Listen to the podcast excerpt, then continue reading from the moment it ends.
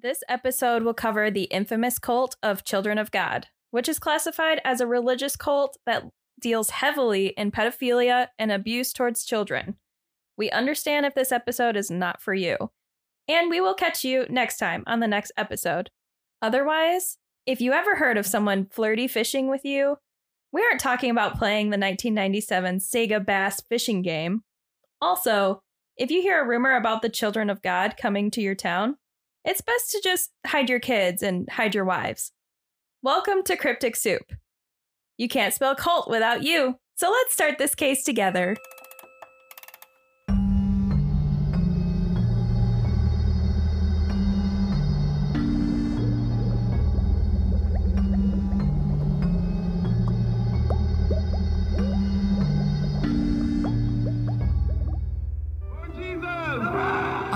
On Children of God members practiced Christian beliefs and communal living. Daily life was um, very strict, very structured.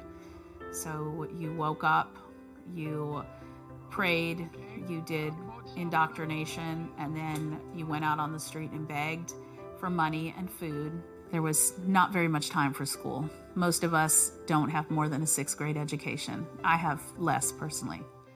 All right, guys, this one's a long one. Strap in. Coming along for the ride. That's what you were supposed to say. I thought you would catch my drift. Mm-hmm. Come along for the ride. Thanks. Thanks, buddy. All right. Children of God, Teens for Christ, the family, the Family International. we didn't introduce ourselves. Damn it, we're so bad at it. We just don't want to. well, I guess before we get into it, though, even though we started off the vehicle, let's put it in reverse. um, hey guys, I'm Athena, And I'm Kylie. and uh, now we're gonna put it back in forward. Drive. I'm just like thinking of like that that horrible sound you get when you're like accident. Yeah. Okay. Corey hated that part. Oh yeah, he did. He heard it. He felt it in his bones. Yeah. He's also like you. You called it forward and gear, guys. It's drive. You just put your car in drive, assholes. Okay. Well, let's uh pump the gas on this, Foxy Mama. That's quoting Ryan Reynolds, but I changed it. In Deadpool, he says, "Let's uh pump the brakes there, Foxy oh, Mama." yeah. So, Children of God, Teens for Christ, the Family, the Family International. Doesn't matter what you call it, they're all different names of the same thing. It's attempts at rebranding a toxic, apparently Christian based cult that deals heavily in sex, pedophilia, and abuse. Like most cults, it has a heavy dose of religion, but an even heavier dose of problematic shit going on. Like I said, it includes pedophilia, incest, child abuse, ch- child prostitution, and just all the grossest shit you can imagine. The creator of the cult is also super creepy. He also just looks like a creep. Just wait until you see a picture of him, this beard and stuff. Hell no. Mm, mm-mm. It just helps solidify the ick feelings you get when you hear about what happens in this sex cult. So let's start by talking about the creator. His name is David Brandt Berg, and he has a lot of nicknames. It kind of reminds me of Applewhite from Heaven's Gate. Cult leaders just love to give themselves some damn nicknames. He went by King David, Mo, Moses David, Moses, Father David, Dad, and then in the later years, Grandpa. Not to give himself a complex or anything, but he's already calling himself Moses, like from right. the Bible. Yeah. Before David was born, his family had a lot of ties to religious background. So to keep understanding how important religion is, we'll we'll keep up by telling you about that.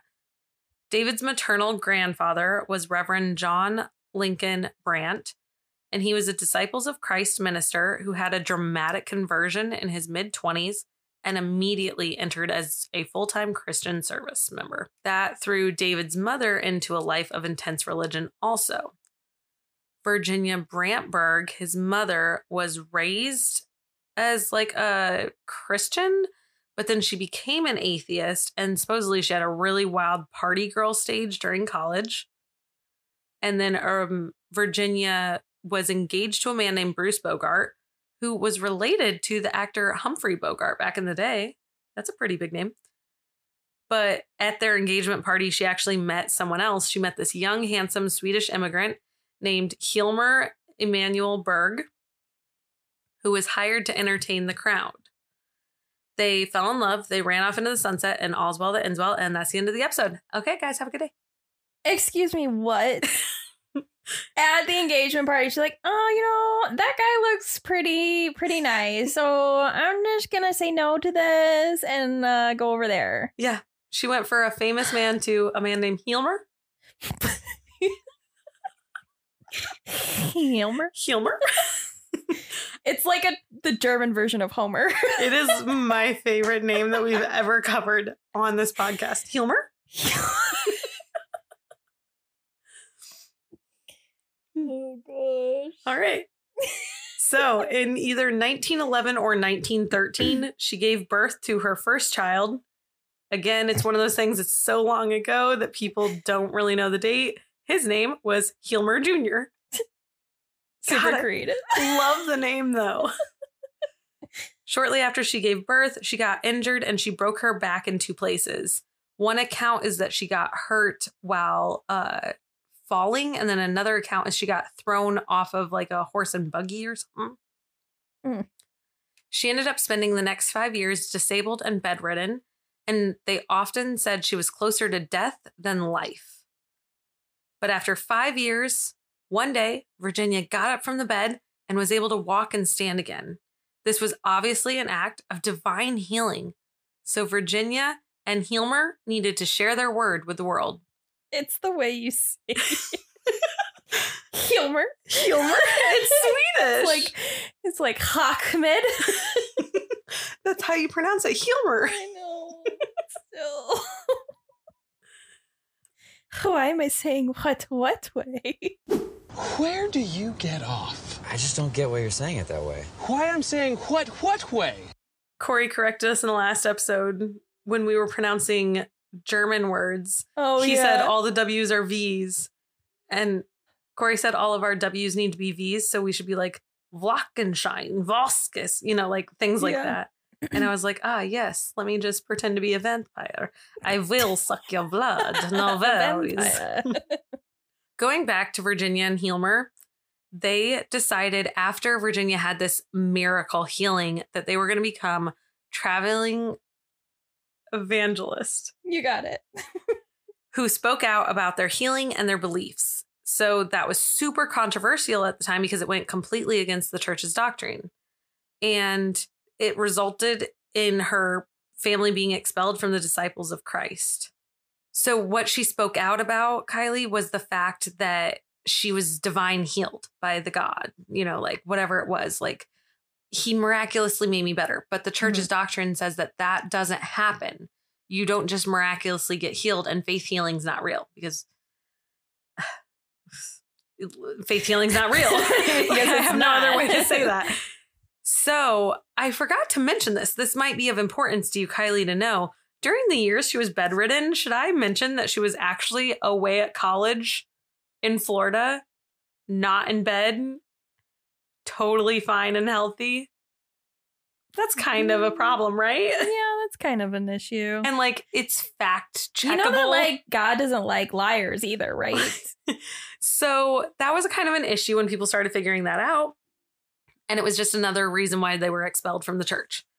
So after losing their religion, the REM song, okay, Virginia and Hilmer had another child. Then they joined a new denomination called the Christian and Missionary Alliance. And they had a third child. This ended up being David Berg, who we are going to be talking about. David was born February 18th, 1919, in Oakland, California. So excited. Again, I get to do my little thing. Hmm. So, David is a Pisces. He shares a birthday with John Travolta.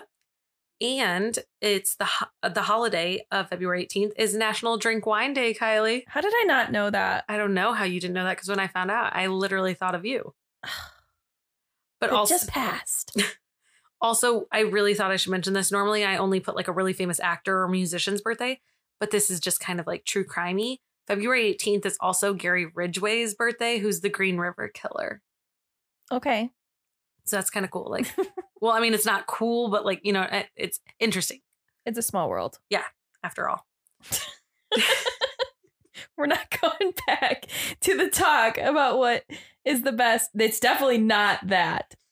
No, that's a sucky Disney ride. If you say that's Oh, your favorite ride, you're a man. liar. I no, if that's your favorite ride at Disney, you are a psychopath. Well, I cannot even stand it for one time. oh. Hmm. We're different. David ended up writing a lot of books about his life. Well, not necessarily books. He kind of like journaled about them and I'll get to what he did. He wrote letters, essentially, is the best way to describe it. But no one can verify all the accounts in these letters, books, things like that, because we can't say for sure if they're true or false.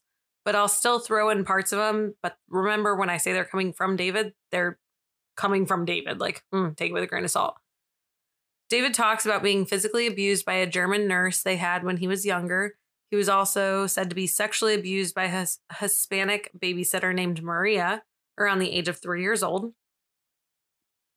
He said Maria would often suck his penis until he would fall asleep for a nap to make him less fussy. I wished I was making that up, but that's exactly how he said it.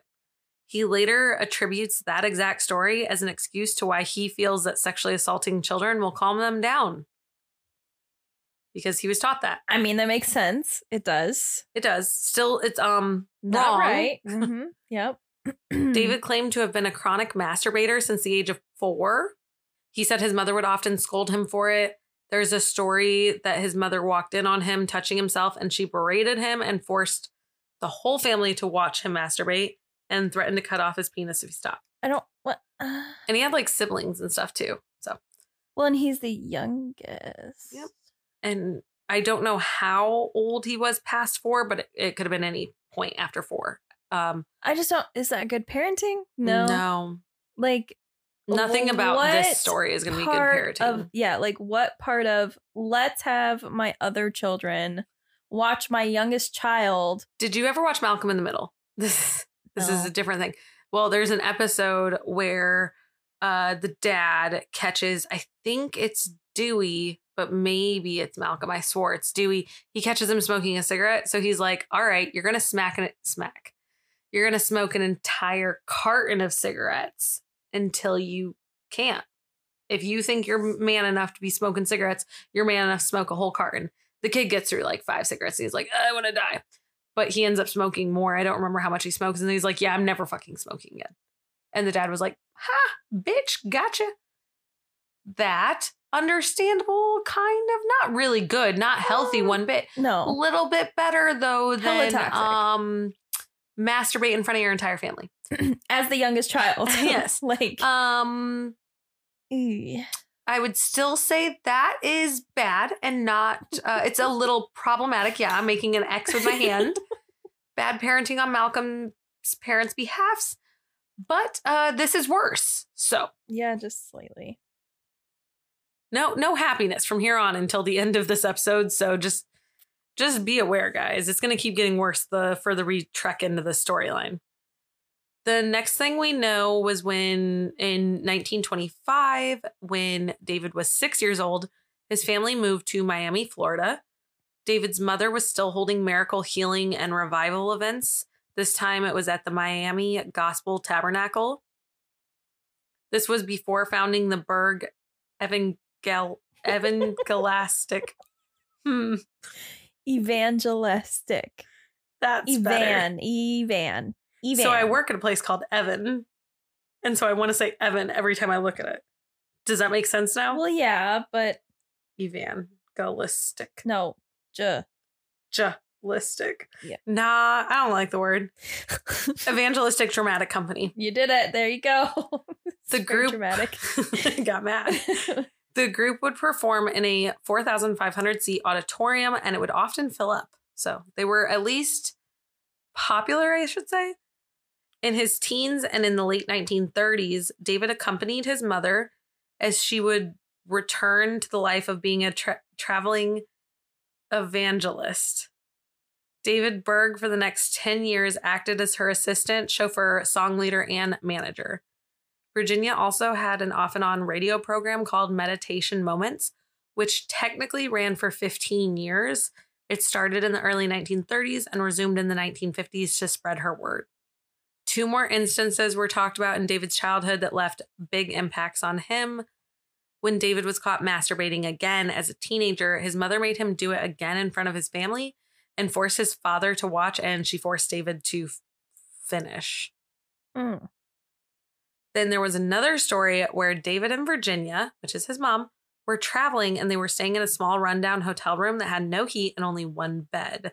So when David spoke on this night, he talked about being very sexually attracted to his mother and how they both should have had their sexual needs met, but he was just too scared to act on it. Kylie, do you want to read it?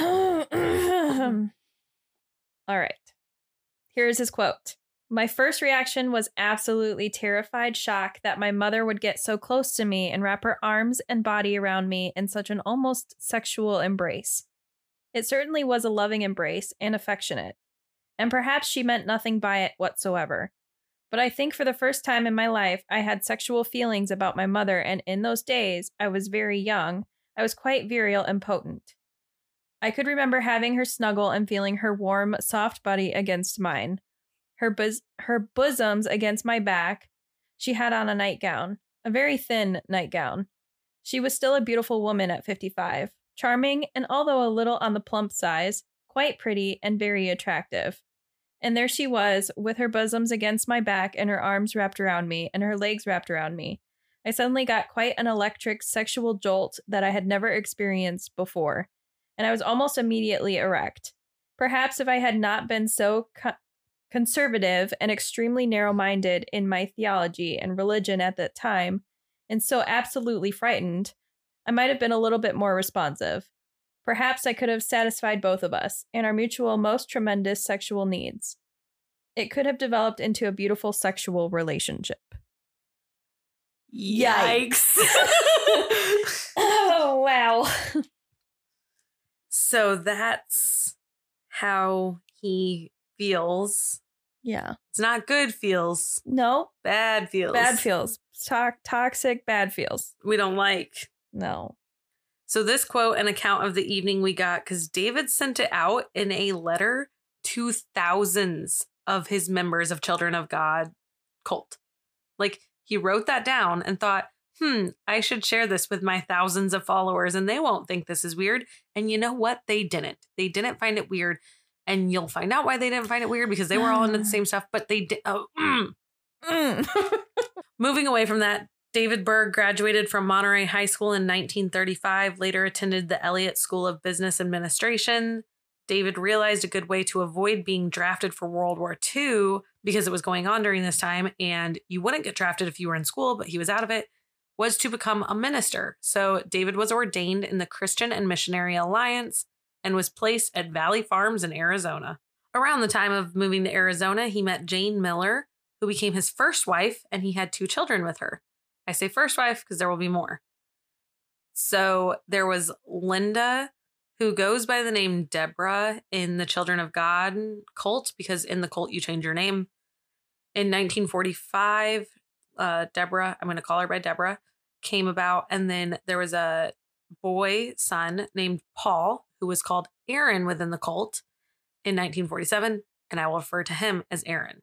David ended up getting expelled from Valley Farms due to an alleged sexual misconduct that still, as of 2021, has no records released to this day. Shocker. David wrote about this event and said he was actually fired because of his support for greater racial diversity among the congregation. Mm-hmm. So he was claiming that he was okay with race, like all races.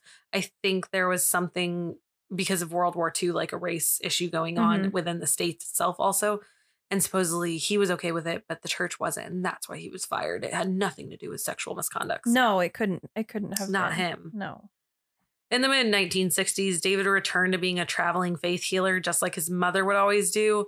But around this time, Virginia actually gave up doing that and she was settling down living in Huntington, California.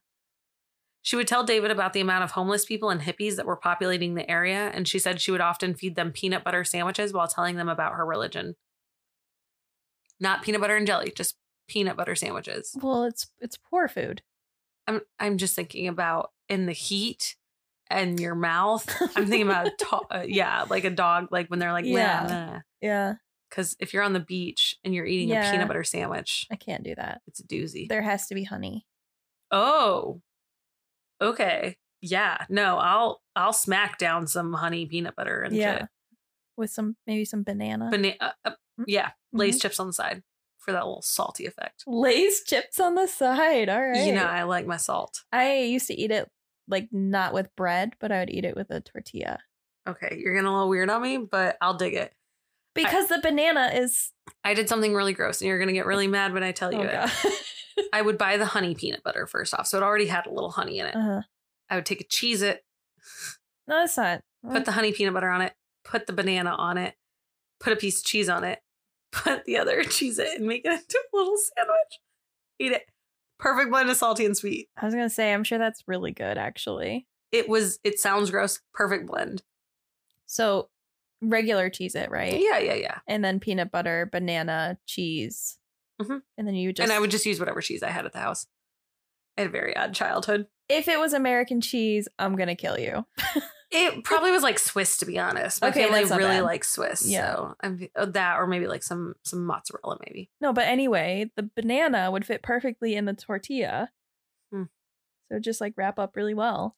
And then the peanut butter would keep it all in place because it's, you know, gooey and sticky. Okay, what if we do honey- that and then we deep fry it, Stop. air fry it? Yes.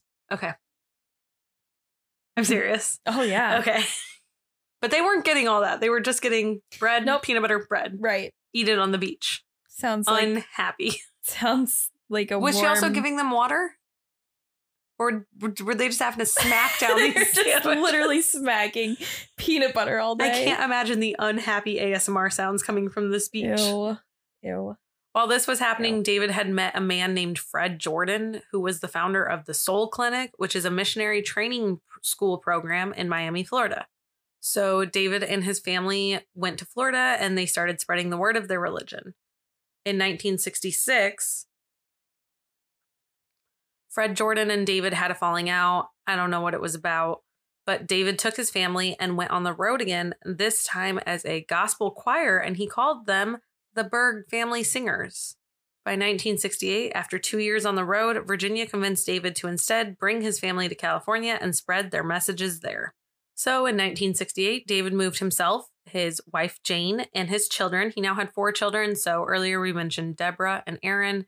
He now had another son named Jonathan and a daughter named Faith. He moved them all out to Huntington Beach and changed the name of the singing group to Teens for Christ. They would perform on the boardwalks and the beaches and invite people in and then tell them about their beliefs. On March 14th, 1968, Virginia ended up passing away, which was not long after David actually moved out to California to be near her. But David took over for his mother by recruiting these homeless hippie people and the population because he noticed these were going to be the easiest people to manipulate and they all seemed very lonely.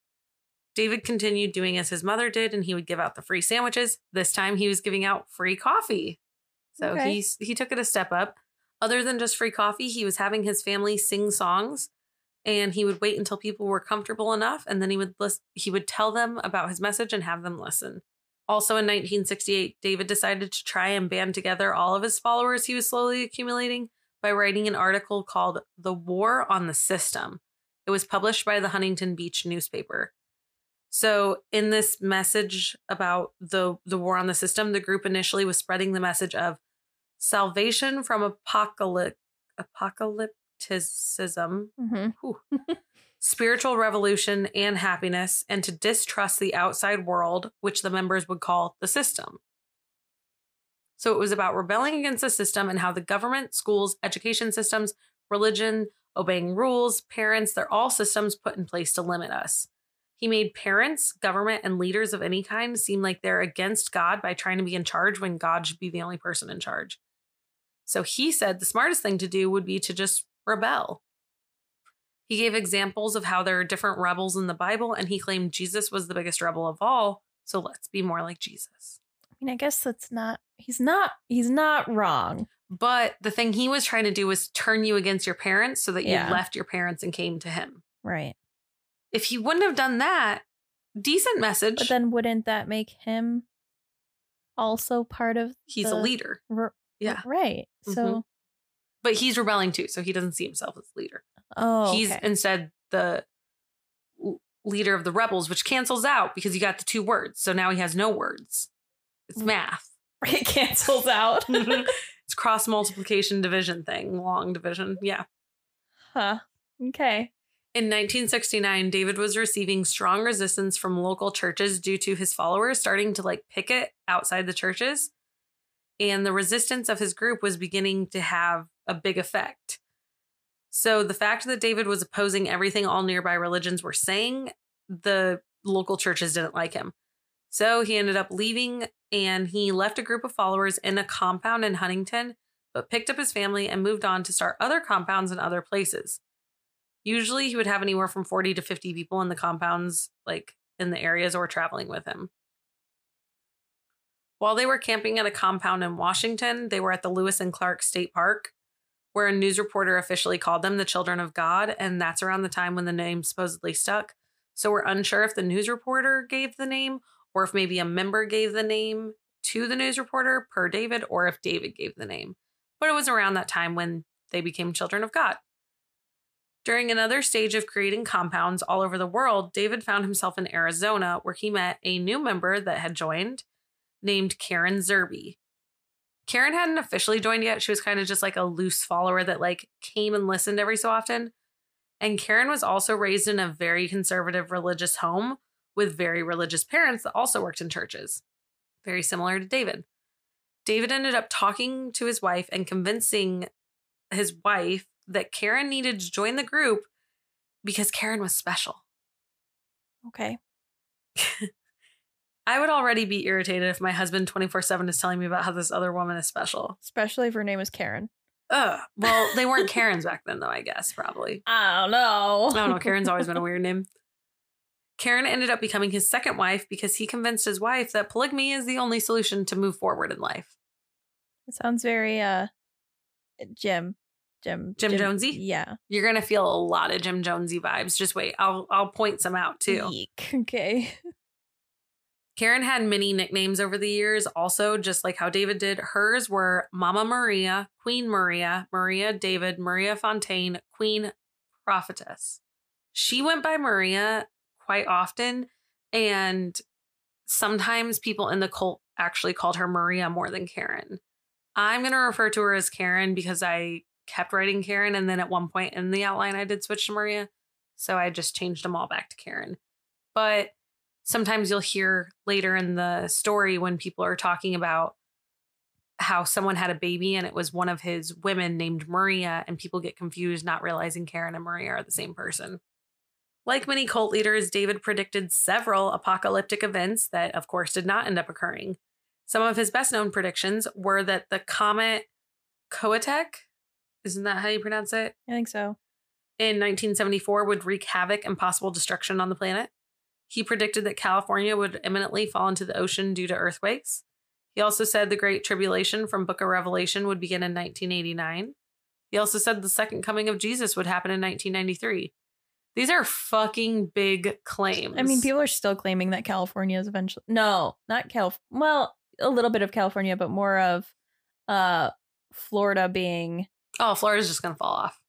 yeah, like it it's gonna get But that's because of all the other shit too. I don't know. I just don't trust Florida.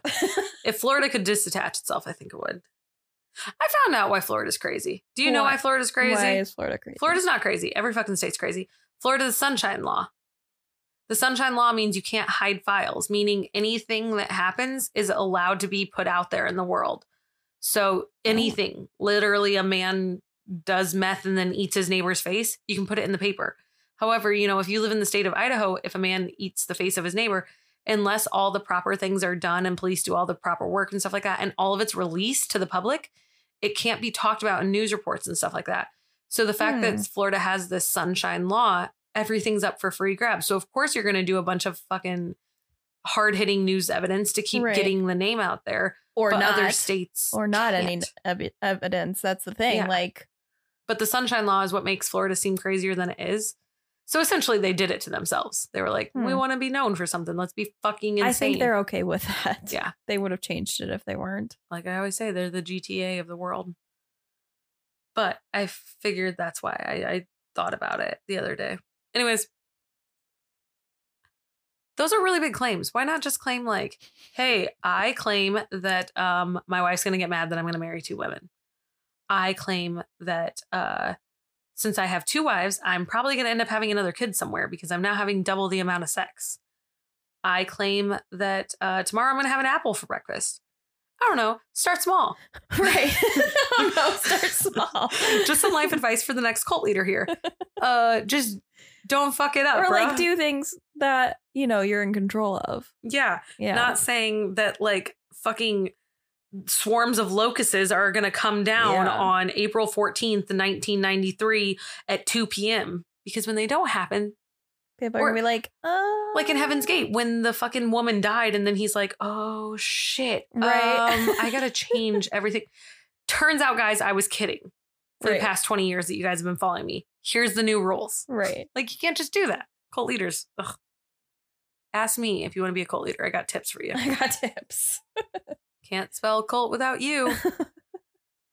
so, other than apocalyptic events, that was not the only wild thing David would claim. He claimed there were only 144,000 people allowed in heaven, and he read this from the Bible, he said. So, he claimed that how do you regulate these 144,000 dollars 44,000 people? if your followers pray hard enough, they can pray someone else out of heaven and switch places with them to get into heaven. Where did he find this in the Bible? It's just in there. You got to read between the lines. Okay. Yeah. I just really like that swapping out concept though. That's pretty interesting. Yeah. So what happens? All right. So let's say tomorrow I die. Okay. So I get sent up to heaven. So, but I'm the 144,000 person. And then Kylie, you're going to die the next day. So if you pray me out of heaven, I get sent to hell. So then what? You get to heaven and I have to live for eternity in hell? Is that what he's saying? Like I don't I get the chance so. to redeem myself all because you died after me? That's pretty unfair. I think it's more like um there's 144,000 people at all times. And then if you pray hard enough, you can take their spot. so and what happens to them though? That hell, I guess. Uh, that's not fair. Like I imagine Teddy Teddy Roosevelt. I don't know why he went to my brain first. I he was like a big game hunter, I think. I don't think he's in heaven. All right, who's a really good person? Betty White. You're telling me that Betty White, if someone else prays, that Betty White's gonna spend eternity in hell? Nah, that is not how it works, bruh. No. If heaven's real, Betty White is gonna be in it for eternity. Yes. Also, 144,000 people. Do you know how many people die like per day even? Right. There no No. Right. Okay, so anyways, It's not even close. oh, when he also said all this, he also said, you know the system that he talked about earlier, like Mhm. the system, everything's a system. Satan's part of the system. Oh. That's why the system's so bad. It's it's Satan runs the system. So remember all the things that are in the system, the Mm-hmm. government, other churches, your parents. Yes, these are all run by Satan. Oh. So just really hitting balls to the walls. Like some people, they like throw a bunch of stuff at the wall and see what sticks. No, he's just like gluing stuff to the wall. He's like, watch this. He's fucking crackhead at this point. Also in 1969, David started having new members sign a revolutionary contract that would sign everything they owned over to Children of God. Jim Jones, Jim Jones vibes. The group was starting to grow, and David needed to find a better settling spot to settle down in. So in January of 1970, David went back to Fred Jordan, which is interesting because they had a falling out and I couldn't figure out why. So apparently it wasn't that bad because he went back to him and he asked him for a favor. He said, Hey, yo, Fred, what up? hey, yo, Fred. Can I borrow the Texas Soul Clinic in Thurber, Texas? And Fred's like, Sure. Mm-hmm. Didn't ask him what it was for or anything, obviously. So it's about 100 miles from Dallas. And he went there, uh, the Texas Soul Clinic, and he created another compound around this time, David started creating distrust with everyone that his followers knew besides him because he told his followers Satan can be anywhere in the system, he can be all around you.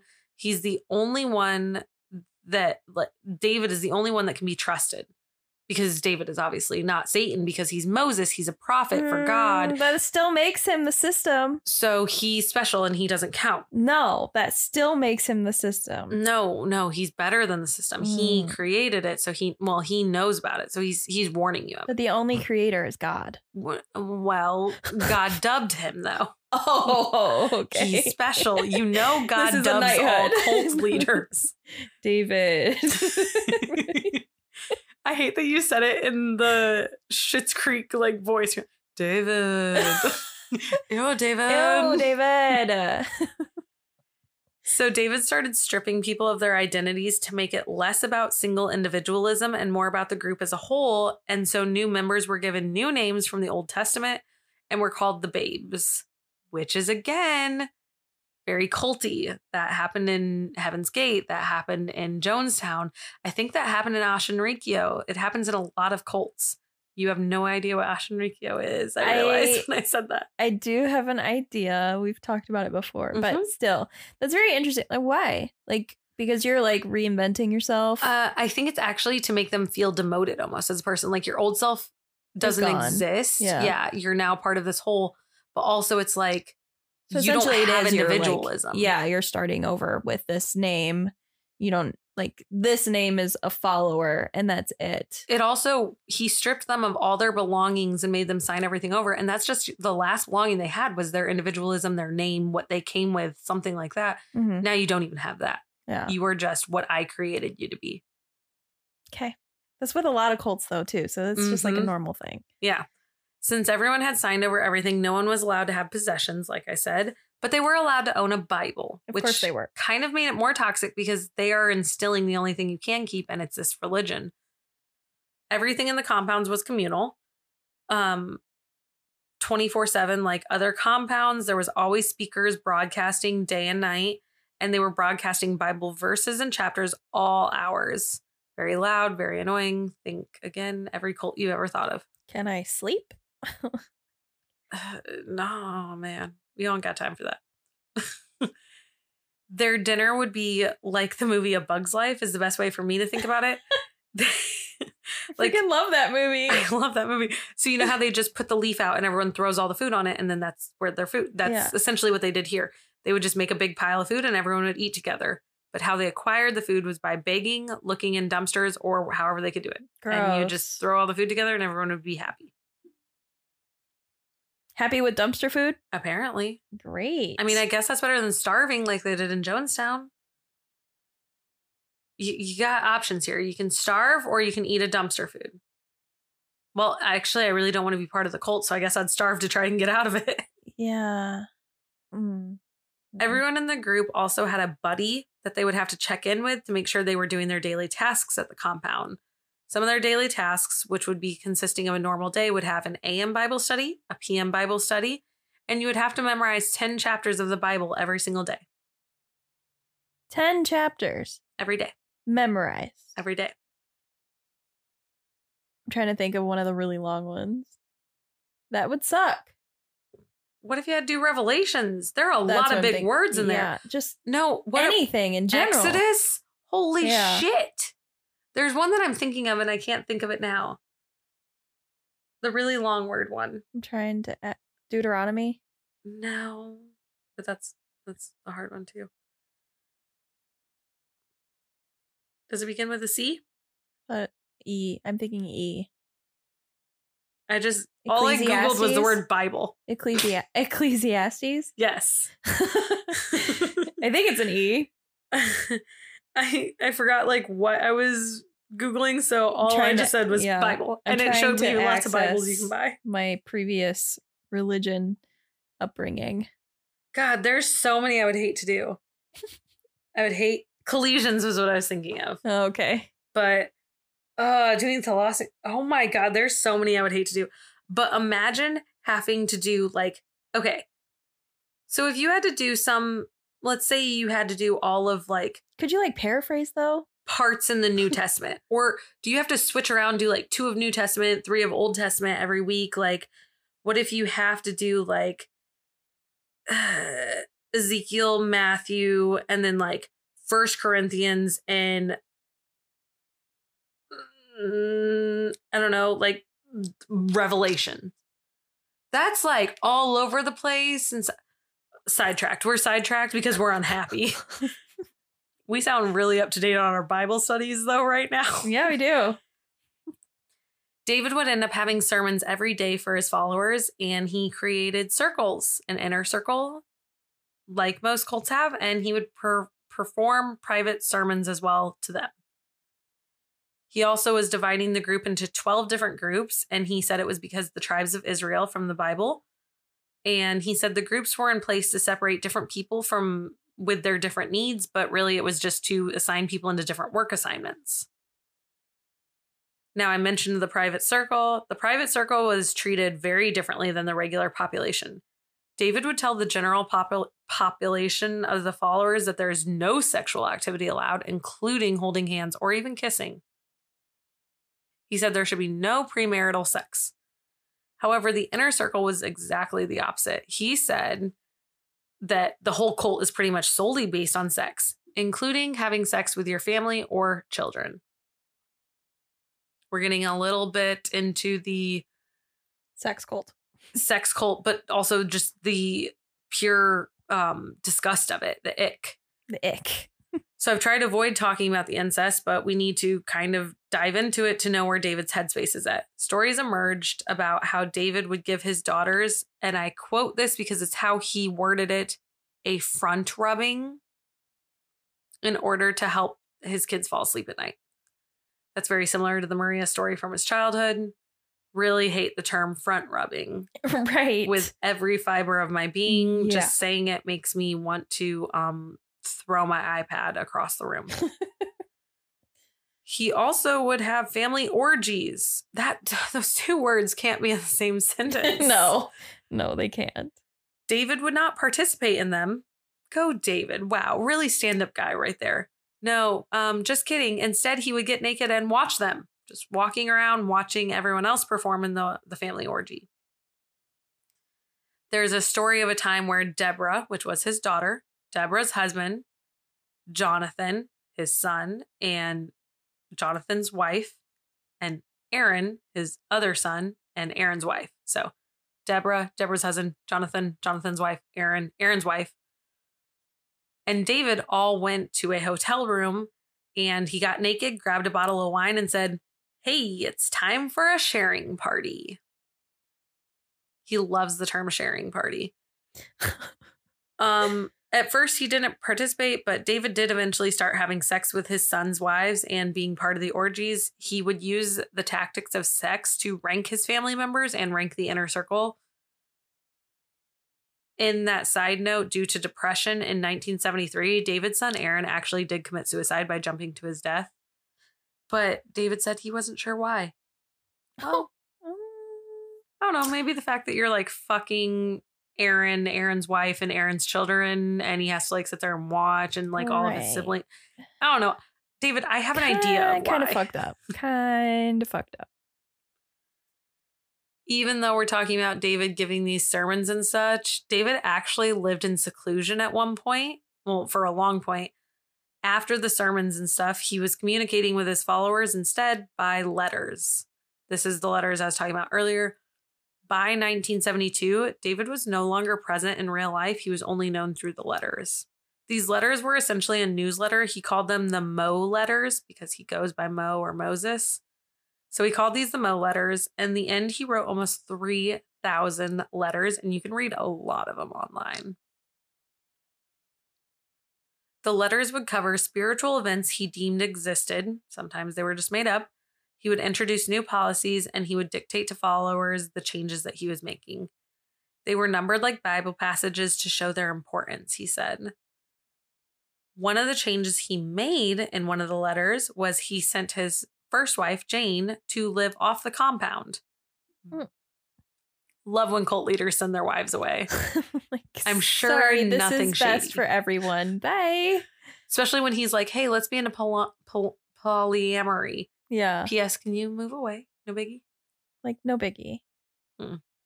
But like, And imagine what Jane's going through because her son just committed suicide too. oh yeah. And she's having to deal with all of her children, probably being miserable. Yeah, I mean, they're definitely not happy.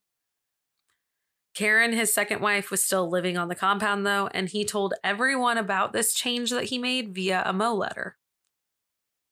So I didn't know if you would be wondering about what the size of the cult is at at this point. So it's it's 1973. Children of God had 2,400 members. There were 140 compounds in 40 different countries. They were like across the world. That just boggles my mind. because when they were in that hotel room, I I wished I would have wrote it down. I can't remember where they were at, but they were in a different country even. oh, So it wasn't always just the US. But it wasn't a huge cult. Only 2400 members and 140 compounds. That's that's not a lot.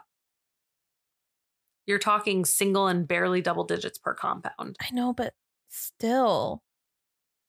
But it would start growing really fast. Mm, the Mo letters and the 1970s brought a lot of changes to Children of God, and each change gets worse. So we're going to just talk about what happened in the 70s. In the 70s, people were starting to become aware of cults due to Jonestown and the dangers of them. People were trying to leave the compounds and they were telling their family members to leave. So, with this, David wrote a Mo letter calling these people the 1036ers. He was referencing Matthew 1036, which says, um, A man's foes shall be they of his own household. It reinforced the idea that only David can be trusted because distrust comes from those within, like the people you know. David also started encouraging wife and husband swapping. And I'm not talking about like wife swap TV show. I'm talking like, hey, you have sex with Margie tonight and I'll have sex with Corey and it'll be a super fun time. Mm-hmm. No, not normal. That's not what people want to do. If we wanted to do that, we would all be in open relationships, but right. they weren't, so they didn't want this. But it's okay. He also said other really cool things. Just wait. He said masturbation is not taboo and it should be accepted in public. So, you know, just go wank it on the corner. It's fine. The law says differently. he is above the law because remember that's part of the system. yeah, you have fun. You have fun saying that in jail. He also encouraged orgies and he encouraged the whole family to participate in the event because incest is a game the whole family can play. he didn't say that, but I wished he did. It would have been a little cherry on top of this whole event because it would have been the only funny thing he ever said. Ugh. He started saying other things. He said that since women can conceive at an age younger than 18, they should be allowed to marry or have sex under the age of 18. He started introducing pedophilia and incest into the group heavily at this time. And the only things that were forbidden in the group was homosexuality or pulling out during sex because sex is for conceiving. What? So, with everyone having a lot of sex and not being allowed to pull Literal out, orgies. Yeah, there were a lot of pregnancies and babies being brought into the cult, and the numbers were growing. So that 2,400 was getting very much bigger very fast. Yeah. In other letters, David addressed his new term called loving Jesus. What? Do you have sex with Jesus now? Yes. Okay. I was kidding. it is a term members use to describe their intimate sexual relationship they have with Jesus. But since homosexuality is wrong, David found an answer for that too. So if you were a male member, you were told to visualize yourself as a woman having sex with Jesus in order to avoid having a homosexual relationship with Jesus. How sexist thinking that Jesus is a dude. That's all you got from that? no. Still. David said loving Jesus was a teaching like a radical form of bridal theology, and he believed that his followers are Christ's bride, called to love and serve him as a wife would.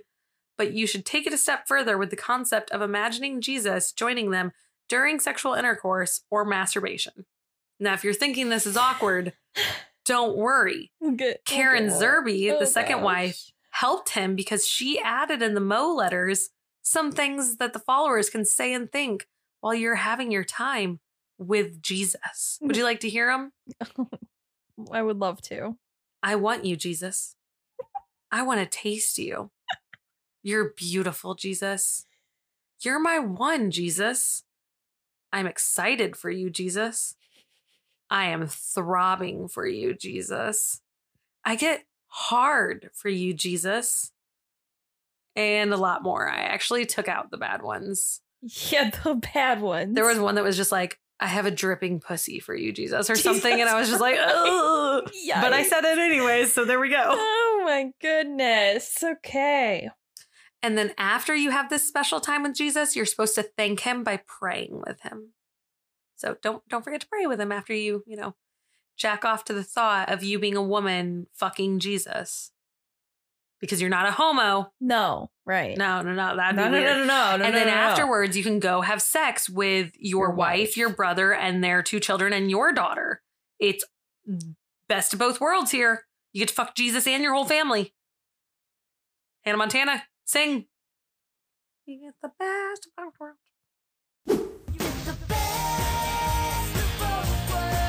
Now, if you think that shit's hitting the wall right now, we are literally at the beginning still.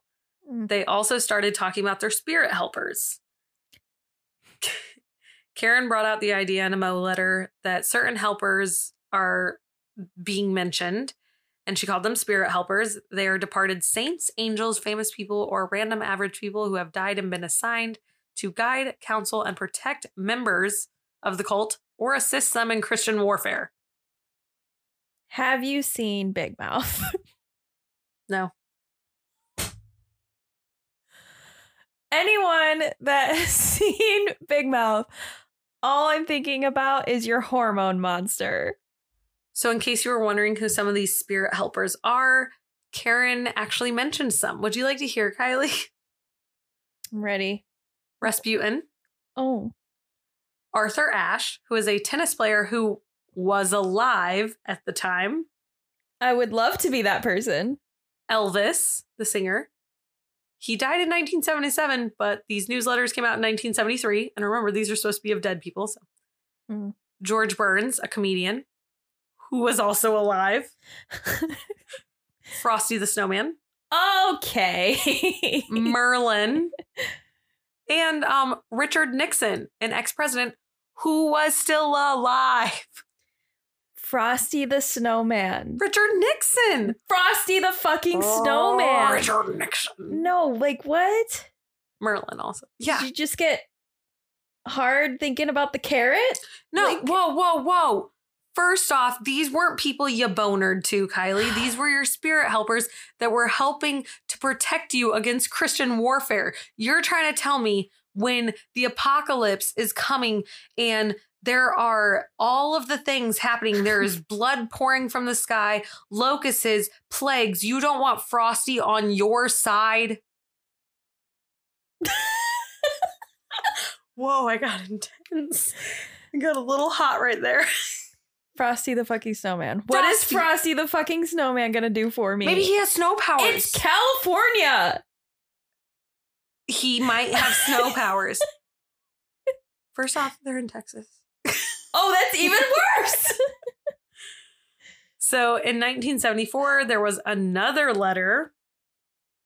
Berg began preparing his followers for a revelation he had called flirty fishing. David brought out the idea by testing it on Karen Zerby and the inner circle and some family members before taking it publicly to the cult. So, female members of the Children of God were called the fisherwoman. They would apply their sex appeal on the fish, which are men, that are outside of the cult by using their bodies to make money for Jesus and seeking donations. it's like sirens, but also prostitutes. They're Siren prostitutes. they're literally prostitutes. Yeah. Karen said that in 1974, she had sex 137 times with 18 different employees of a hotel while they were staying in Spain and claimed that a man named Carlos, who worked there as a waiter, got her pregnant. And this will come into play later with Davidito. And uh, I just wanted to put in that number though, so that you got that that number vibe here 137 times with 18 different people Was she counting? Tallies. hold on hold on was that four or five uh, four- four okay okay okay next next you no no no not you sir you are number six did you not take did you lose your number again number six shouldn't even have names for him anymore Number 133. We're ready for you. 133. Can you bring a water bottle in this time, though, honey? I'm a little parched. David said they owed Jesus their body, and this is how they could pay them pay him back. So they were often called hookers for Jesus. I'm sure they were. Which is actually like it's a famous slogan. You could buy merch with hookers for Jesus on it and stuff.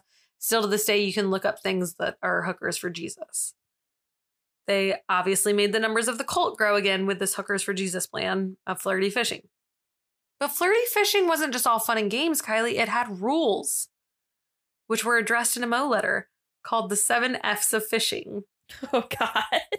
First off, the seven F's for fishing only has three F's. Okay. Let's just go through these effective, effective, fruitful, efficient, financial, official, forever. Effective. Can we talk about that for a minute? you gotta really let that one sink E in. fuck tiv. It's effective, effective. right. Like those those two together, just great, great shirt slogan there. Oh man. So the seven F's of fishing only had three that began with F. He's really I can't tell if he like thought he like e f- f- fish effect But like effective. Why didn't you just say effective? Well, he thought he was being effective by putting both. Okay. So with the seven F's of fishing being the fundamentals of the fi- fish f- final fishing It's a lot Fuck. of F's here. flirty fishing rules approach, they used it as a financial support system and as way of gain followers and as political protection. Because when they were saying like official, like fuck officials, you know, make the efficient only fuck efficient people that'll help us in the long run, financial, only people that can get us money, things like that. They kind of sound silly, but they really did mean things. so blackmail. Mm, yeah, and Kind of. and the protection, yeah, there, yeah. All right. So the pressure to m- raise money was really intense, they said. And an ex member said in an interview that members who were good at raising money and distributing the pamphlets were called shiners, and those who had poor sales were called shamers. If you missed your quota, you couldn't come home for dinner, they said.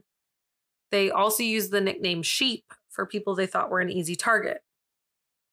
That's pretty normal. Yeah. That's but Still just disrespectful. oh yeah. Sheep are cute.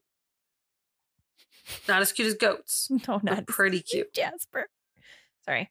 There's a cute TikTok goat named Jasper, guys. Yeah, go look, him up because he's literally the cutest thing you've ever seen in your life. Some numbers for you on the Children of God cult. In the first four years of flirty fishing, they attempted to fish 400,000 people, but only ended up having sex with 63,000 of them, and 30,000 of them joined the cult and stayed in it. During the first year of flirty fishing, because that was the first four years summed up, during the first year, 300 children were born and they were called Jesus babies. Now, according to other so- sources, over 200,000 men were actually fished for sex that, that actually had the sex. And over 10,000 babies were born into the cult between 1971 and 2001, Jeez. including babies that didn't know they were part of the cult and maybe got out, things like that, or scenarios. and incest babies. Mm-hmm. Mm. How old would these people be now? 1970s. Oh, like our parents' age. Yeah. My mom was born in 69. Okay, interesting. I was just trying to think of like what lifespan they would be at and stuff. Yeah, super weird to think about. Hmm. Like really weird to think about. Yeah, because this is during when we're still alive and stuff. Yeah, like not like we're still alive, like our family lineage and Yeah. stuff. We've known people this age. Yeah, that's super weird to think about. This story spans all the way into nowadays, so just uh, just Mhm. wait. We're still in the seventies. Now, since Karen Zerby was the first woman to be drafted as a fisherwoman, she met a man named David. And uh, no, I'm sorry. I uh, fuck whatever. she didn't meet a man named David. She met a man. David named him. That's yeah. Fuck that. Okay, whatever. Oh, Fuck. okay. David named him King Arthur. I don't know what his name was. That David just called him King Arthur. He was very successful, and because of this, David wrote over 20 Mo letters just about this man. That's Now- not weird. now, this King Arthur dude did live in London, but like that was it. He wasn't related to King Arthur. He didn't sit at a round table, no, nothing else. Just David liked to call him King Arthur. And he like addressed King Arthur as being like majestic and handsome and stuff in the letters. And he wrote 20 some letters about him. Out of 3,000, over 20 letters about one singular person is a little much. I'm sure they obviously had other things in them. I'm thinking of them like a news mm. pamphlet almost with like multiple articles per one. Oh, okay. Does that make sense? Yeah. Yeah. Still really Like weird. a zine. Sign, zine, zine, magazine, zine. Like a zine. Is that a word? Yeah, like when you're in high school, like if you ever had those little, they were called zines.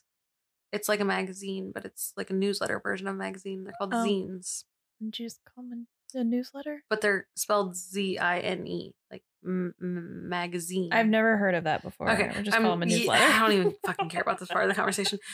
All right. The next step of flirty fishing was when a man would go out. So after they solidified that women flirty fishers were a good idea and the fish fishmongers, whatever they called them, worked, they decided to have men do it. But the men were called catacombers, like Paris catacomb and they were supposed to bring back underage girls to convince them to join the cult so that it had fresh new people in the cult and because david told them there's nothing wrong with having sex with underage girls so Again, the law says otherwise. so i kept trying to think of a way to make a joke like how jailbait means you're too young and like they were called catacombers because they were old and decrepit compared to the young girls or something like i, I was truly Were trying to- they? No, but I was trying to make a joke really Okay. hard and it never came to me. But just know there's a joke there and it's on the tip of my tongue. but I don't know what the joke is yet. It's there. Catacombers versus jailbait. I don't know. Pedophilia. There's there's a joke there somewhere. so not only were babies becoming abundant during this time, but STIs and STDs were starting to overcome the cult at this point. But David told them that that's no biggie. He like had a whole passage about it in a Mo letter, and he said that it's God's will if it is, but it's okay. It's not happening because God wouldn't let them have something that bad happen to them. Blah blah blah. He's a piece of shit. We all are aware of it at this point. Moving on. at this point, David also originally he started using sex to rank members of his family in the cult, but now that's what he was doing with flirty fishers also. So he would rank them and have like a flirty fisher of the month, top five flirty fishers, things like that. I told you it's like a little newsletter. it literally is like a newsletter. It literally is a newsletter. He's like the gossip corner next week. We don't we don't have zodiac signs because zodiacs don't exist. We have flirty fisher signs. If you have sex with 20 people, you're a Virgo. If you have sex with 90 people, you're a Scorpio. If you have sex with zero people, you're a Capricorn. I don't know why he talks like that. The next set of Mo letters talked about sexual sharing. It is just as bad as it sounds. It is now a requirement in the compounds that all members of the population have sex with everyone, including children and family members. It's a requirement. A requirement. And I'm telling you, there was like no age rules because later you will find out about like someone barely over the age of one having sex, sexual relations, a blowjob. Hmm. The next set of Mo letters talked about something called the glorified God in the dance. It required all women of all ages to send nude photos, nude videos, videos of them masturbating or dancing naked to David. If they defied the rules, they would be publicly beaten, publicly humiliated, and have to use the smile machine. The smile machine is a device that has, I wish I could act this for people. What's that game where you go like that shot and it like holds your face like that? yeah, it was like really popular with like Ellen and all of them. But Mhm. yeah. But I mean, it's used in like dentist office. Yeah. is it- So that thing, offices. it's like plastic and it goes on the edge of your teeth. But then this was attached to elastic bands that went around your ears that would force you to just be in a smile position with your face all day and night. And he would make you wear these for like days at a time. Where and did that force- come from? His fucked up mind. Jesus. Ugh. All right. So these tactics were called teen training. On January 25th, 1975, a baby was born. I mean, there were a lot of babies born, but this was a special baby because Special baby. this would become the Messiah. this was also a Jesus baby, but David told everyone via another Mo letter about this baby because it's Karen's baby. And it was that baby from that man named Carlos and all that. We'll talk about it more later. I know I keep like hinting at that, but it's really important. In February of 1978, David changed the name from the family of to the family of love, but it also got called the family quite often. So they were no longer children of God. Eventually, this will get changed again to the Family International, but he was trying to do an in house cleanup. He got rid of anyone that didn't believe in pedophilia, anyone that didn't believe in incest, and his whole movement that he was creating because this was the same time as the Jamestown Massacre. Jonestown, fuck me. this was the same time as the Jonestown Massacre, and it's partially the reason for him changing things up because he was trying to get the heat off him from people thinking that he was the leader of a cult. And he just he thought that if he did all this, people would think that the group disbanded and that they ended when they changed the name, but really they just changed the name. oh wait, am I am I in a cult? Is this a cult? Is David a cult leader? Am I a cult? Wait, wait, you would think this is a cult? No, no, no, silly, silly. It's just a group of people that have no free will and you have to do what everyone tells you and you're stuck in a compound 24 hours a day and you don't have free will anymore. But that's not that's not like a cult, right? It's not like a cult, it's more like a cult. okay. De cult. Le cult, thr- please. Three L's, please. No. David called this event the Reorganization Nationalization Revolution. Okay. He loves naming things. He thinks he's so goddamn clever. I just want to reorganization, nationalization, revolution. Oh, come on. Do you remember back in the day those commercials where they're like, could have had a V8 and they just smack you in the forehead really hard? Yeah. Every time David thinks, I just want to do that. Just give him a little thwack on the head. The group was still being accused of sexually abusing and raping minors because it's not okay. This is something I really wanted to bring up. Every time I heard anyone talk about this podcast or like this episode, I listen to so many people, and I'm not mad at any other podcaster for doing this because it's how we think when we hear this phrase, but it's not having sex with underage people and having sex with minors. It is rape because they are physically not allowed to give you consent. It's rape. They're not able to. So every time we're talking about this, Right. it's rape. Right. And like, I, okay. But this was still happening within the organization, and there was considerable evidence supporting this. So, about an eighth of the total membership had actually left the movement around this time during his reorganization, nationalization revolution. No biggie. Now, we talked about Jesus baby, so let's talk about Jesus baby. This was the Messiah baby, according to David. David was not the father biologically, but he claimed he was his spiritual father, just, you know, not his flesh daddy. Again, that's David's term, flesh daddy. Flesh daddy. Oh, right. That should be my new username, flesh daddy Flesh 6969 666. Oh, man. Whew. Should I call my dad my flesh No. daddy in my phone? no. No. so this child was named Ricky Rodriguez, but David called him DeVito because he's so obsessed with himself that he needs to name his children after him. Is it DeVito or is it Davidito? I've heard it both ways. And DeVito run, rolls off the tongue a little better for me. Yeah, it does. But it, it's probably Davidito because I can't pronounce anything. But we're going with DeVito. Okay. David believed that in the book of Revelations, when it says in the end time there will be two witnesses or prophets that can be the only ones to defeat the Antichrist, David said that's describing Karen and Ricky, the prophets. David, David, he's the Antichrist. no, the system is the Antichrist. no. David thought Ricky was a prophet because he was born in the seventh hour. He weighed seven kilos and he's born on the seventh day. Okay. But when I said that, remember he's born on the 25th? That's because two plus five equals seven. A little bit of a stretch here. Mm. The bill of his birth was also approximately $7,000, and David was obsessed with numerology and the number seven, so this is all a sign. To me, that feels very Sarah Winchestery, where they're like, number 13. yeah. And Sarah's like, um, No. Everyone Sarah knew. No. Mm, no.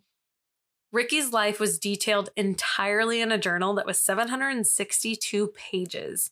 It's called The Story of DeVito, which was released in 1982, but they now partially covered part of it and they re released it called The DeVito Book, and that was republished in 1999, and then it was later again corrected and republished in 2005. So the reason part of this was edited was because people were realizing they were going to get charged with sexual activity, molestation, and the abuse of a minor. And the group actually said the book was a manual on how to raise a child. But that's interesting because, again, there were pictures of them doing sexual illicit activities to a child under the age of three. Again, the law. And instead of taking those pictures out or anything, when they redid them, they just covered everyone's face with a smiley face emoji. I feel like I've seen that. Yeah. It's fucked up. It's almost more terrifying, I feel like. yeah. Ugh. It just makes you uneasy. Mm-hmm. In a Mo letter sent to everyone called Life with Grandpa, David says that Ricky is in a really super racist way, pretty much. Hey, you're a different race because Carlos is a pawn in God's game that gave birth to the prophet. So, like, how he words it is like, I know you're brown and I'm white, but like, it's okay. Like, that's how he words it pretty much. Then David talks about how Carlos was told he's the father in the hotel room by David and that Carlos's child is a prophet. And then he poured some wine and he told everyone they should start sharing again, like their bodies.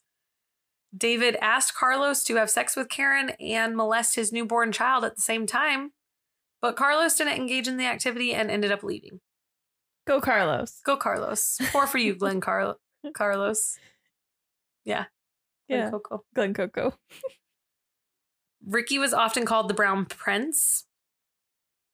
He had two main caretakers who were two of the top flirty fishers named Sarah Kelly and Angela Smith. They both took advantage of their titles by doing whatever they wanted with Ricky, including Sarah offered her seven year old daughter to David as a sex toy around this time. And Sarah would molest Ricky starting at 17 months old. She's the one that would like give him blowjobs and stuff. To soothe him.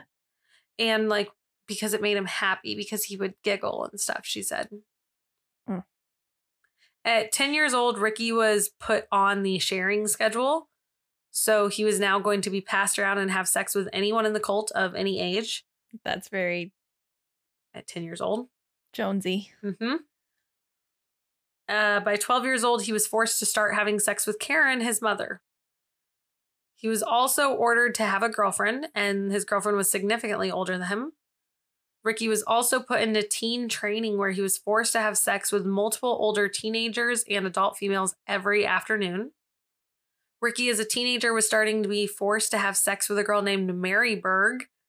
Mary is Aaron's daughter, which is the same Aaron that killed himself, David's son. So technically, Ricky's supposed to be David's like adopted son in a sense, and Mary is his niece. So like they're, Like a stretched Kinda related, yeah. Yeah. But the reason why is because David said it needed to be kept within the family line so that the prophecy would be fulfilled. Because like in case something happens to Ricky, he he needed a male prophet of the family line, the lineage, pretty much. So he he was hoping it was incest in a sense. Right. Karen was not a fan of this whole thing, and she was afraid that Mary was going to be the other prophet instead of her. So she sent Mary away to a teen training camp where she ended up being abused and raped horrifically.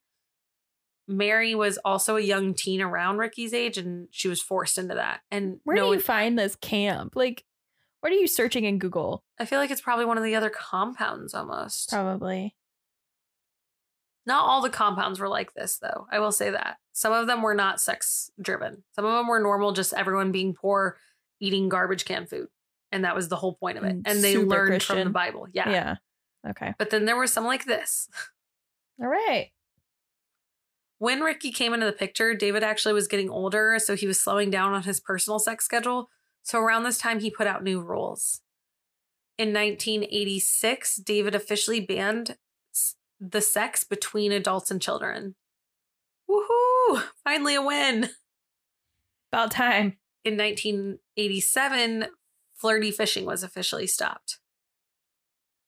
Mind you, loving Jesus was not stopped, so you still had to masturbate t- to Jesus, obviously. Can't that was stop that. that was a requirement, right? Uh-huh, Yeah. uh-huh. mhm. In 1989, they decided it was maybe time that minors stop having sex with other minors, also. So it still took another three years. Adults can have sex with children, but they still wanted like other children, siblings to have sex. So David Berg had been in hiding since around 1971 72. Remember, he only communicated via letters, but he ended up actually dying in 1994 in Portugal. He never ended up getting in trouble or was punished for any of his crimes because he died and he was missing otherwise.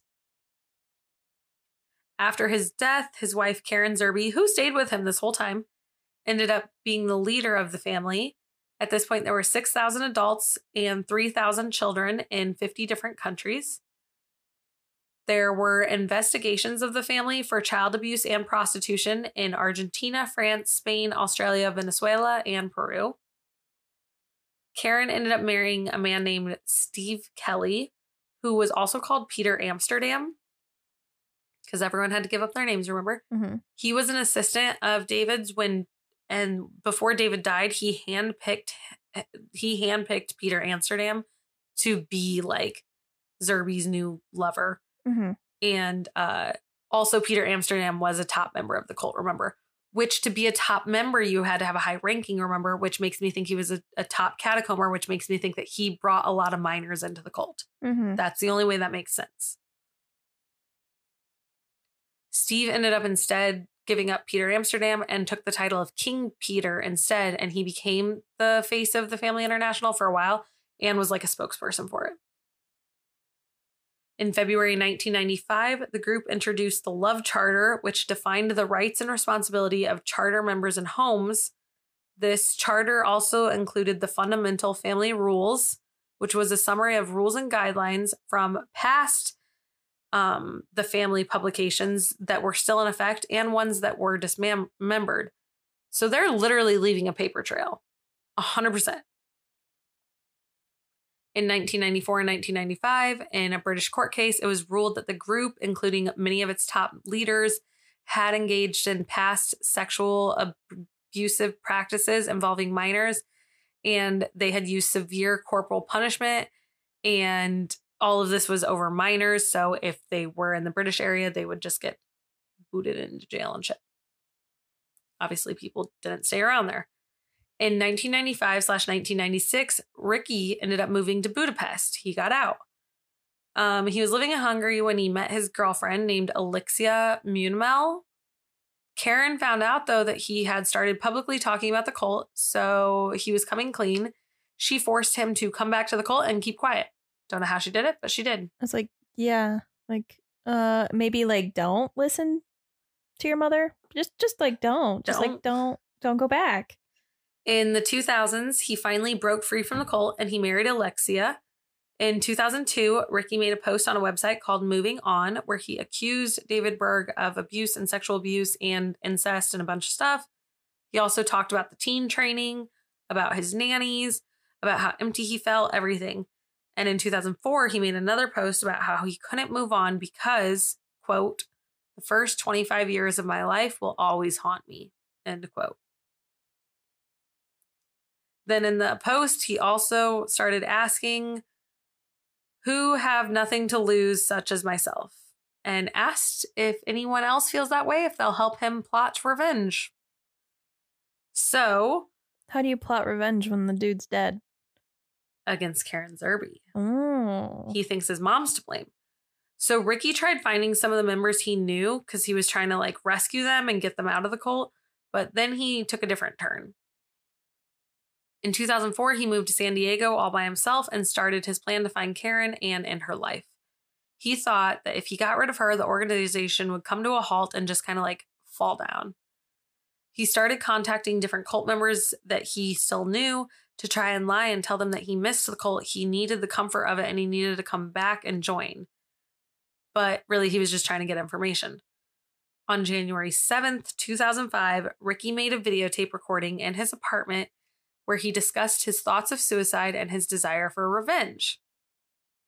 He also described himself as a vigilante.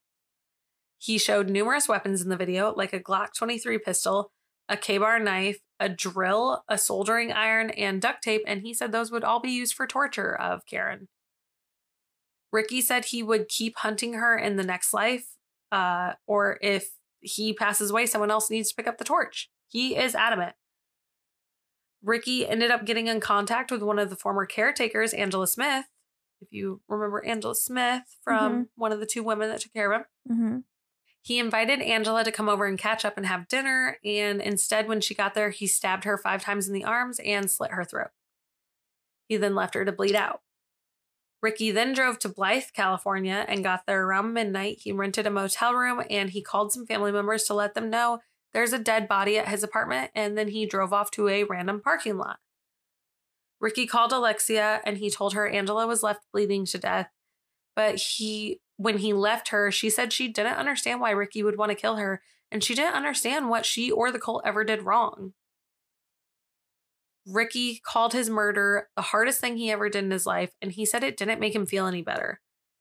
Elixcia said Ricky pleaded with her to come to where he is and commit suicide with him. She didn't do it, so he said goodbye, hung up the phone, and around 2 a.m., Ricky Rodriguez shot himself in the head with his handgun. After this, Karen used, uh, I'm sorry, that was in 2005. After this, Karen used Ricky's death to make him into a suicide prevention story and said that he was a hero and a martyr for the cult. She, she obviously doesn't call it a cult, for the organization.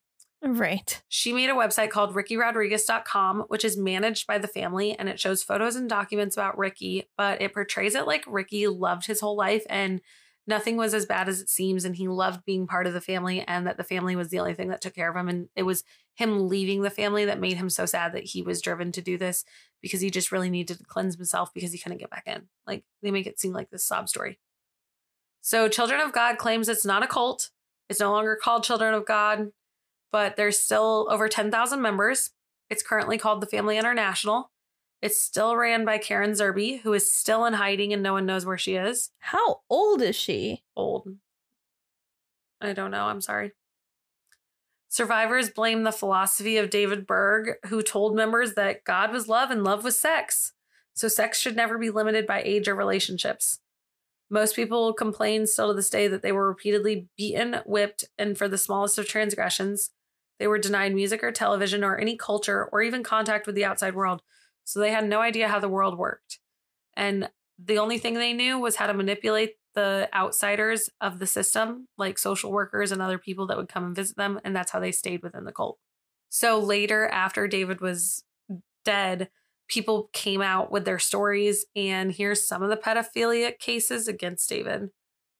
In a child custody case in the UK, Berg's granddaughter, Mary Berg, testified that Berg sexually molested her when she was a young teenager. Another of Berg's granddaughters, named Joanne Treadwell Berg, spoke on American television about being sexually abused by him. Berg's adopted son, Ricky Rodriguez, wrote articles on the sites in which he described Berg's sexual activity involving different women and children. Davida Kelly, again, he changed that person's name to Davida to sound like David, Mm-hmm. which was the daughter of Rodriguez's nanny, Sarah Kelly. So it was Sarah's daughter, accused Berg of molesting her in a June 2005 Rolling Stone article. In the same article, a different woman identified as Armandria alleged that David sexually abused her when she was only 13. And you have to remember, Davida was the one who was seven years old. Mm-hmm. David's institutionalization of pedophilia and sexual abuse was also described in Not Without My Sister, which is an autobiographical autobiographical recount of the sexual abuse of three different sisters who eventually escaped the family. The book describes videos being taken of very young children engaging in sexually explicit activities for David's consumption, even as a method for choosing child brides, which he had. And Serena Kelly was one of Berg's child brides, and she was presented by her mother at age three to be a child bride. Jeez. Just a few random things I forgot to add in. So at last minute, I typed them up, but then I didn't know where to put them. So I just put them at the end and I thought I'd tell you. While David was living in Huntington in the 1960s dealing with the hippies, it was a known fact that hippies didn't like the term hippies. They thought it was kind of like taboo. So they actually called themselves freaks. And that's kind of how the term Jesus freak came thrown into the world and how it became popular. It wasn't because of David, but it was because of hippies. Yeah. So there were also some famous people that were in the cult. We don't know around the years that they were in it and such, but and we don't know what happened to them. They could have been at a place where there wasn't sexual abuse happening. They could have been in a place where there was, but here's some of the people. The Phoenix family. Um, when I say Phoenix family, you have to think of Joaquin Phoenix, the actor. So him and his siblings, Rain Phoenix, Summer Phoenix, River Phoenix, who ended up dying in 1993 due to a drug overdose, and Joaquin Phoenix, he was an actor in Her, Walk the Line, Joker, The Village, and other things. They were all in it.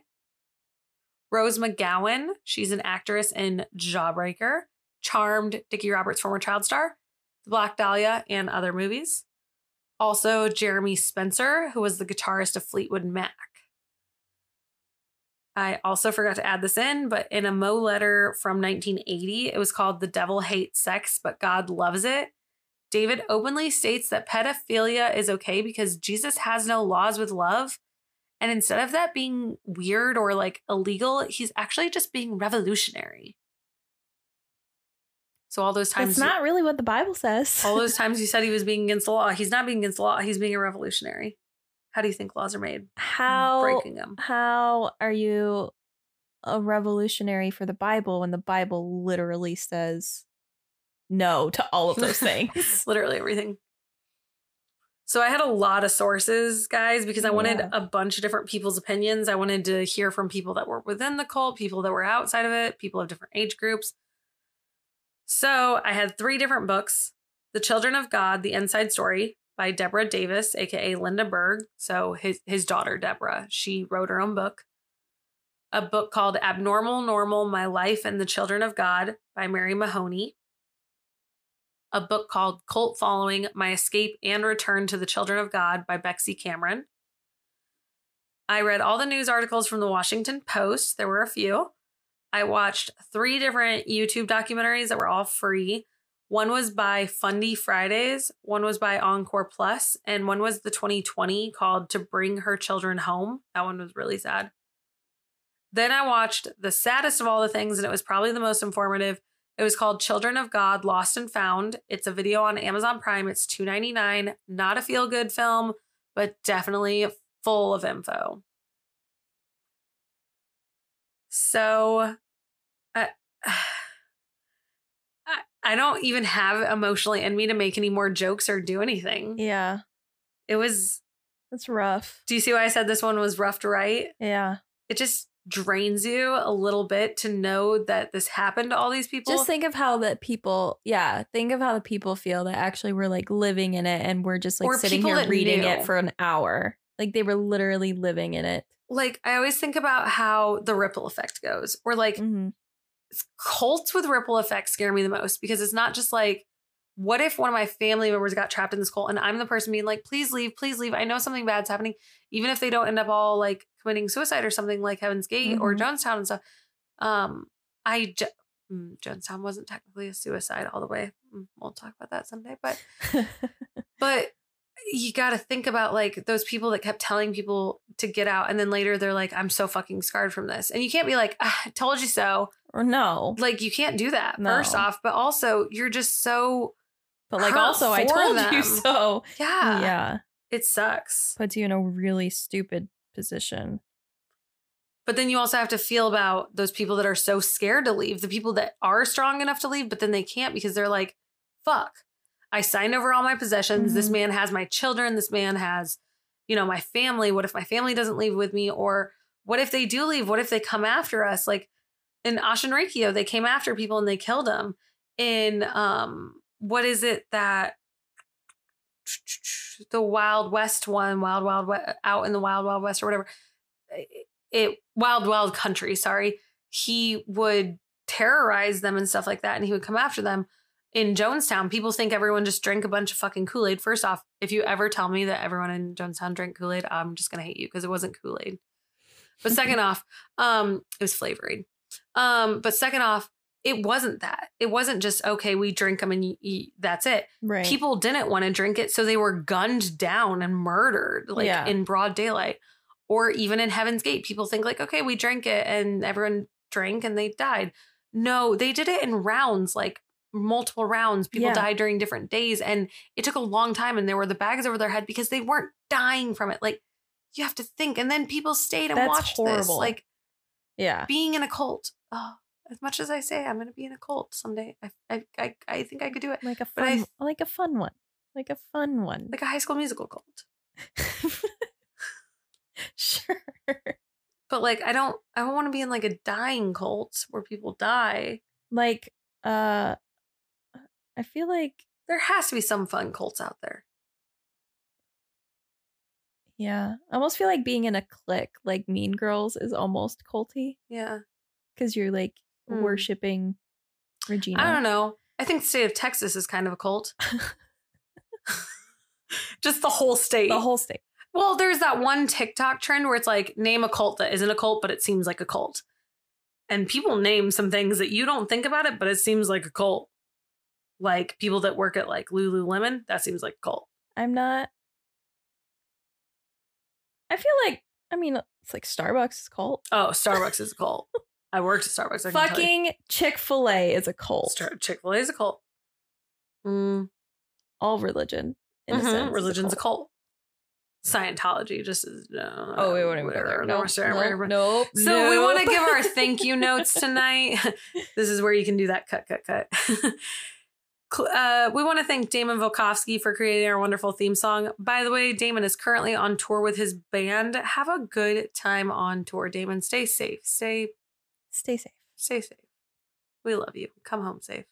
Also, he's moving. He's very excited. He gets to move. Closer? Ah, he's becoming roommates with Adam. Oh. Isn't that the most thrilling sentence I've ever said on this podcast? Yes. Adam and Damon in a house together. We got to visit. Damon, we're coming to you. we need to have Adam do something for the podcast so we can shout him out because he's an amazing human. We, uh, I would marry him. He's an amazing He's human. the Ryan Reynolds of real life. He's the closest thing I will ever get to meeting Ryan Reynolds because he's pretty and he has a good he jawline. is pretty. Uh, Our artwork is done by Taylor with Lab Monkey Creative on Instagram. Taylor is a workaholic that always gets the best workout. He is awesome. Speaking of crazy workaholics, we cannot forget our editing, our uh, soundscapes, our little, all that kind of stuff. It's done by Corey. Corey with core.media.photography on Instagram. We're finally official. Corey loves us enough that he put us in his bio. He says, I do the editing for Cryptic Soup Pod. He loves us finally. Where he loves us finally. Yeah. I think it's finally just he wants the credit for it. Right. Just maybe a little bit. so thank you guys for being a huge part of the family. We want to thank you every single week because you guys do so much for us. Don't forget to follow the Instagram at Cryptic Soup Pod and um slide into those DMs. Our DMs are always open for suggestions. So slide on in. I feel like I didn't even want to like make that joke. I, know just- you feel were really trying to avoid it, and then you were like, "God damn it, I gotta do it." In yeah, the I just I feel I just feel weird. I'm ready to go to bed. um, we would really love it if you guys could give an Apple Podcast review and rating and a Spotify rating. We officially have some Spotify ratings up. We also have some really fun little reviews and ratings on Apple Podcasts, and it always helps share the podcast name. It puts us on charts for other people to find us. And I mean, we're kind of in a lot of different countries at this point. I think our our second most popular is the UK. Is it UK or Germany? I thought it was Ger- Germany was up there. Um, I think it's the UK and then Canada. I think it goes UK, Germany, then Canada, and then it's like Switzerland or something. Well, It gets really weird the further you dive in our little analytics program. but hi from really, really, really far away. Also, Oh. buy us tickets so that we can come visit you because that We'll would be awesome. We'll come visit you over the pond one day. Yes. We will try our best impression of your accents, and then you can try ours. We're gonna butcher yours. Full disclosure, it's not going to sound right. So, guys, just remember to subscribe, follow, tune in, keep up with us. We'll see you next Tuesday for the next episode. where we're going to talk to you guys about some phobias. Phobias. Stay tuned.